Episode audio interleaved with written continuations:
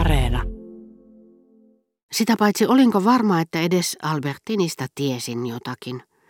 Ja niin kuin asiat, joita eniten halajamme, menettävät mielenkiintonsa, jos lakkaamme rakastamasta henkilöä, joka tietämättämme sai meidät niitä toivomaan, ne kun sallivat meidän elää hänen lähettyvillään ja koettaa tehdä häneen mahdollisimman hyvä vaikutus, samoin on tietynlaisen älyllisen uteliaisuuden laita.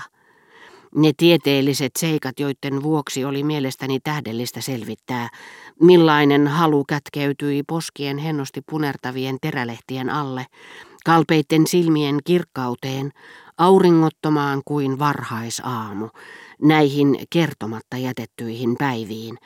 Ne haipuisivat kyllä, kun en enää lainkaan rakastaisi Albertinia, tai kun en enää lainkaan rakastaisi tätä nuorta naista. Iltaisin lähdin yksin ulos lumottuun kaupunkiin, missä jouduin keskelle uusia kortteleita, niin kuin joku 1001 yön henkilö. Harvoin kävi, etten kävelyretkilläni keksinyt jotakin tuntematonta ja avaraa aukiota, josta yksikään opas tai matkailija ei ollut minulle puhunut. Olin sukeltanut pikkukatujen, kallejen verkostoon. Kun aurinko iltaisin luo korkeisiin suppilomaisiin savupiippuihin kaikkein hehkeimmän ruskonsa ja kirkkaimman punansa, se on kuin talojen yllä kukkisi kokonainen puutarha niin monissa värivivahteissa, että olisi luullut jonkun delftiläisen tai harlemilaisen tulppaaniharrastajan perustaneen sinne kukkatarhansa. Se, että talot olivat aivan lähellä, teki joka ikkunaruudusta kehyksen, jossa haaveellinen keittäjätär katseli ulos, tai nuori tyttö istui varjossa näkyvän noidannaamaisen akan kammattavana. Nämä hiljaiset kujat olivat niin äärimmäisen kapeita, että talopahaset kyyhöttivät aivan toisissaan kiinni, ja joka ikinen niistä oli kuin 100 rinnakkain ripustetun hollantilaistaulun näyttely.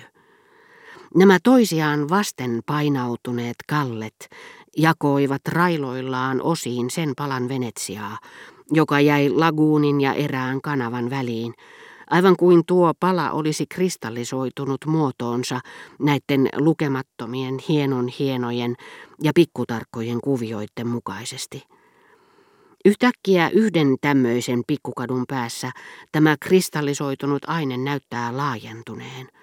Avara ja upea kampo, jota en totisesti tässä pikkukatujen verkossa olisi osannut arvata näin mahtavaksi, en edes löytää sille tilaa, avautui edessäni ympärillään viehättävät palatsit, yllään kuunvalon kalpeus. Se oli noita rakennustaiteellisia kokonaisuuksia, joiden suuntaan kadut missä tahansa muussa kaupungissa johdattavat, joihin ne näyttävät tien, joita kohti ne osoittavat. Täällä se näytti ehdoin tahdoin kätketyn kujien verkostoon kuin ne itämaisten satujen palatsit, joihin henkilö viedään yöllä ja joista hänet sitten ennen aamua tuodaan kotiinsa, niin ettei hän missään nimessä vain löytäisi uudelleen tuota lumottua asumusta, jossa lopulta luulee käyneensä vain unessa. Seuraavana aamuna lähdin etsimään kaunista yöllistä aukiotani. Seurasin katuja, jotka muistuttivat kaikki toisiaan ja kieltäytyivät antamasta pienintäkään vihjettä, paitsi eksyttääkseen minut paremmin. Jokin epämääräinen merkki, jonka luulin tunnistavani, sai minut välillä olettamaan, että näkisin kohta ilmestyvän tuon kauniin, maanpakoon ajetun aukion kaikessa yksinäisyydessään, sulkeutuneisuudessaan ja hiljaisuudessaan. Siinä samassa jokin häijyhenki, joka oli verhoutunut uuden kadun muotoon, sai minut kääntymään takaisin vasten tahtoani, ja huomasin yhtäkkiäni olevani taas Canal Grandella. Ja koska unen jättämä muisto ei suuremmin eroa tositapahtuman jättämästä, ihmettelin lopulta, enkö sittenkin ollut nukkunut silloin, kun erääseen kristallisoituneen Venetsian yöntummaan osaan oli ilmestynyt tuollainen outo kangastus, joka tarjosi kuutamon miettelijälle katseelle laajan, romanttisten palatsien ympäröimän aukion. Mutta toiveeni, etten lopullisesti menettäisi tiettyjä naisia, oli vahvempi kuin toiveeni löytää uudestaan tietyt aukiot, ja se ruokki minussa levottomuutta, joka kiihtyi kuumeiseksi sinä päivänä, kun meidän äitini päätöksen mukaan piti lähteä. Kun päivän päättyessä matkatavaroittemme jo lähdettyä gondolissa asemalle, luin hotelliin tulossa olevien ulkomaalaisten rekisteristä Paronitar Pydbys seurueineen. Siinä samassa ajatus kaikista lihan iloista, jotka lähtömme takia menettäisin, kohotti tämän kroonisen haluni tunteen tasolle ja hukutti sen epämääräiseen alakuloon. Pyysin äitiäni lykkäämään lähtöämme muutamalla päivällä. Hänen ilmeensä, josta näki, ettei hän alkuunkaan ottanut lukuun pyyntöäni eikä edes suhtautunut siihen vakavasti, herätti Venetsian kevään heikentämissä hermoissani vanhan halun vastustaa vanhempiani, jotka muka olivat liittoutuneet minua vastaan ja kuvittelivat, että minun olisi kyllä pakko totella. Se herätti tuon taistelutahdon, joka aikoinaan oli yllyttänyt minua alistamaan väkisin tahtooni ne, joita eniten rakastin. Siitä huolimatta, että olin antanut periksi heti, kun olin saanut heidät taipumaan. Sanoin äidilleni, etten lähtisi, mutta hänestä oli parempi olla uskovinaan, etten sanonut sitä tosissani, eikä hän edes vastannut minulle. Jatkoin, että hän näkisi kyllä, olinko tosissani vai en. Portinvartija tuli tuomaan 3 kirjettä, äidille 2, minulle 1, jonka pistin laukkuuni kaikkien muiden kirjeiden joukkoon luomatta silmäystäkään kuoreen.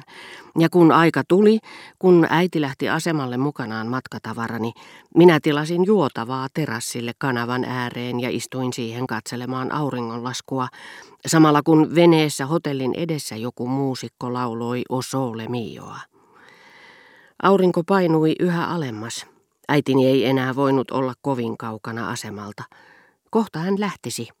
Minä jäisin yksin Venetsiaan, yksin ja suruissani, vailla hänen lohdullista läsnäoloaan, hyvin tietäen, että hän on minun takiani pahoillaan. Junan lähtöaika lähestyi. Peruuttamaton yksinäisyyteni oli niin lähellä, että tuntui kuin se olisi jo alkanut täydellisenä. Sillä tunsin olevani yksin. Ympäristö oli käynyt minulle vieraaksi, tyyneyteni oli mennyttä ja sydämeni tykytti niin, ettei tasapainoa tuntunut olevan missään. Kaupunki edessäni oli lakannut olemasta Venetsia. Sen persoonallisuus, sen nimi näyttivät valheellisilta kuvitelmilta, joita en enää tohtinut iskostaa sen kiviin. Palatsit näyttivät enää vain yksinkertaisilta marmorirakennelmilta ja vesi vedyn ja hapen yhdistelmältä, ikuiselta, sokealta, Venetsiaa vanhemmalta, ulkopuoliselta, Dodgeista ja Turnerista täysin tietämättömältä.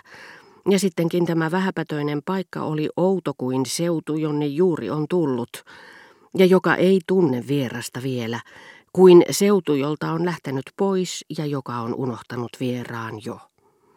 En voinut enää kertoa sille itsestäni mitään, antaa osankaan itsestäni asettua siihen. Se kutisti minut itsekseni. Olin enää pelkkä sykkivä sydän ja havaintokyky, joka ahdistuneena seurasi O Sole Mion etenemistä. Turhaa oli epätoivoisesti kiinnittää ajatukset Rialton kauniiseen luonteenomaiseen kaareen. Se näyttäytyi minulle itsestään selvän keskinkertaisena kuin silta, joka ei ainoastaan ollut siitä saamani käsityksen alapuolella, vaan sille yhtä vieras kuin näyttelijä, josta tietää, ettei hän olemukseltaan ole Hamlet, huolimatta vaaleasta peruukistaan ja mustasta puvustaan.